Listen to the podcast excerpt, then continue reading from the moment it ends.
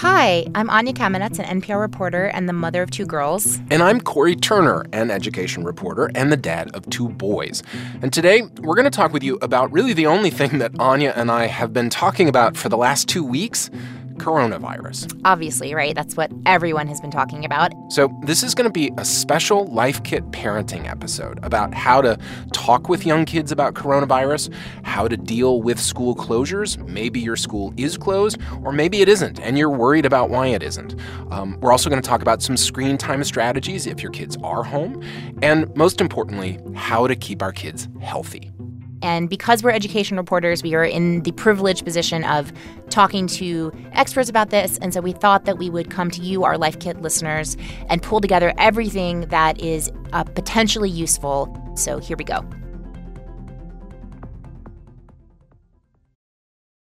A quick note before we get started this is a very fluid situation. So, this episode was recorded on Thursday, March 12th, and it is perfectly possible that things might have changed. Our understanding of this disease might have evolved by the time you hear this.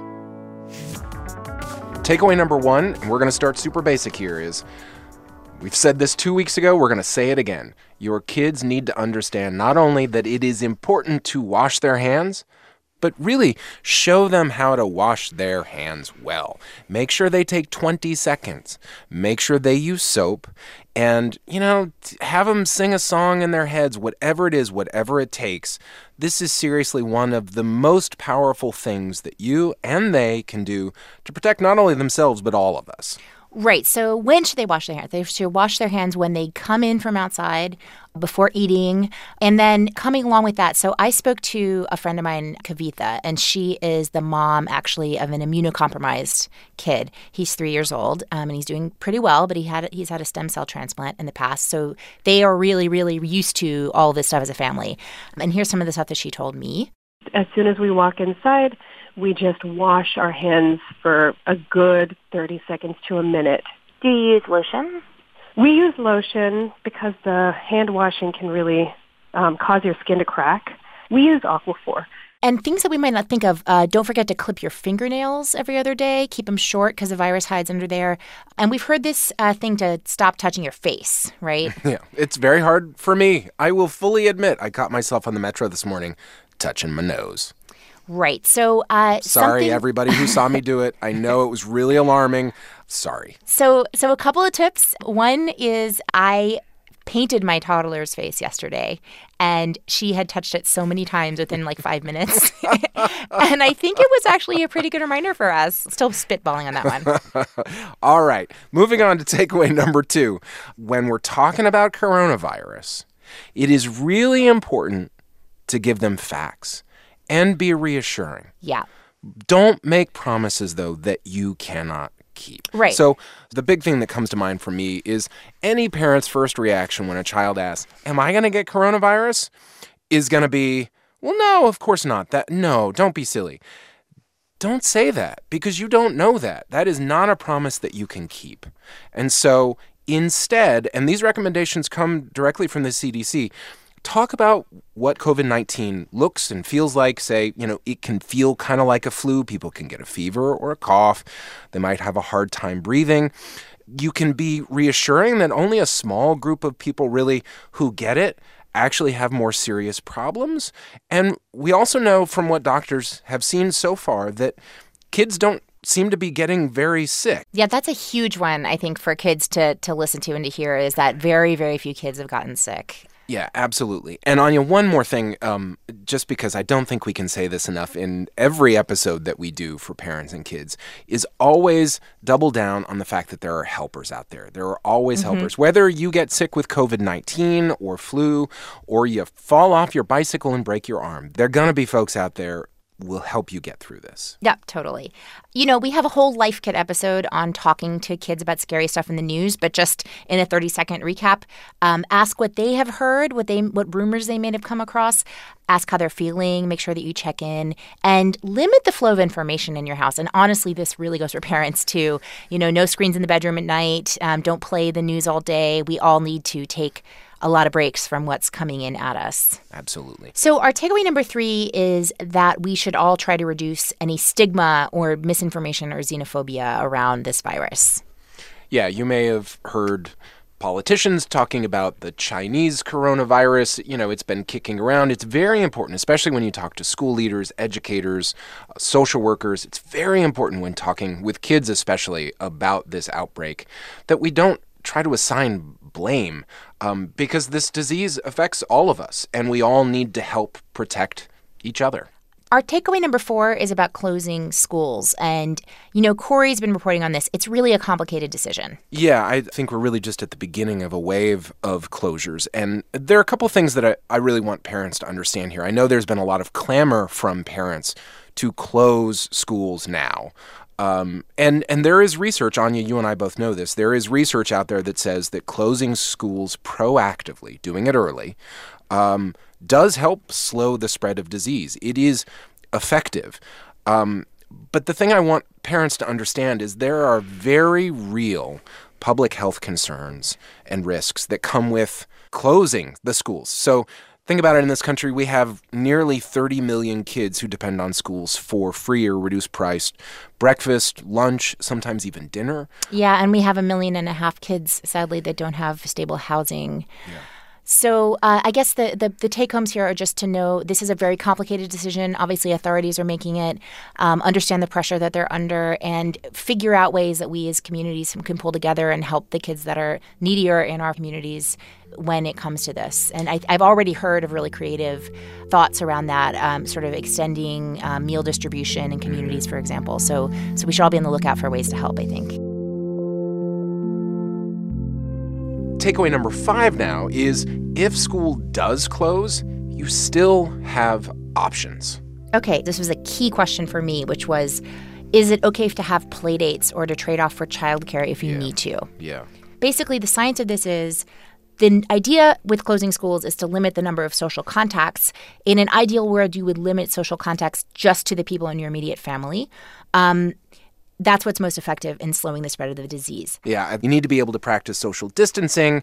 Think of it as a good opportunity for one-on-one hangouts. Definitely. Um, the the the real key here is avoid larger groups, anything 50 people or more, which is why we're seeing so much guidance now canceling everything from public sporting events to church on Sundays. That's right. Um, and so when you do get together, you know, you need to be able to practice social distancing, and that means elbow bumping, waving. It's really, really hard. If you have a young, young child, this might be off limits, right? It might be hard yeah. for, to get them to understand that. Um, and then we also want to put you in mind of the fact that we need to be extra careful of our grandparents, older folks, um, anyone who's immunocompromised, has respiratory issues. Those are our most vulnerable family members. And, you know, it's hard. They want to see their grandkids, um, but that that's the most dangerous. Yeah, and I want to say one thing on that count because my parents live about 45 minutes away from me. Mm-hmm. And um, I'm going to take this as an opportunity to really improve my FaceTime game with them. Perfect timing, Cory. That's screen time. And, you know, that's kind of my thing. So, our takeaway number six is that actually there are better ways to do screen time. You don't have to be 24 7 Disney Plus um, and nothing else. Um, I have a bunch of tips on this. Some schools are going to be sending home online homework while some will not. There's equity issues involved with that. I would encourage people to kind of think creatively about this because it's going to get really old after a couple days. Common Sense Media has put out a bunch of quality screen time recommendations, both free and paid, including privacy tips, which you want to think about if you're downloading a whole bunch of new apps. So, so let's think really creatively about what you might be able to do over video chat. Um, could you do your piano lessons on video chat? Could you do Sunday school on video chat? And then socializing, right? So play dates, uh, grandparents, like you mentioned, Cory. So you can read books over video chat. You can play hide and seek by carrying the laptop around the house. Um, you could cook kind of together. You can cook together. Totally. You can have a dance party together. it doesn't mean, however, that you can't do enrichment. No. Um, that you have to just, you know, resign yourself to totally entertainment based time. I mean, there's Khan Academy if they want to do different kinds of math. There's Tynker and a lot of other um, tools for practicing coding online. So, you know, you might want to divide your screen time into vegetables and dessert um, and not just um, let them do entertainment all day, every day. I want to um, think about the physical screen time options. So, Go Noodle is something we use in our house It's free videos with dances. Um, and also, there's meditation videos and yoga videos on Go Noodle. Cosmic Kids Yoga is another video channel on YouTube that's all like yoga videos that work with even very young kids. Um, it's also a really good time for everyone in the family to u- learn the Renegade um, and other viral dance crazes on TikTok. Like, make it active, right? It doesn't have to be a totally solo pursuit. Right.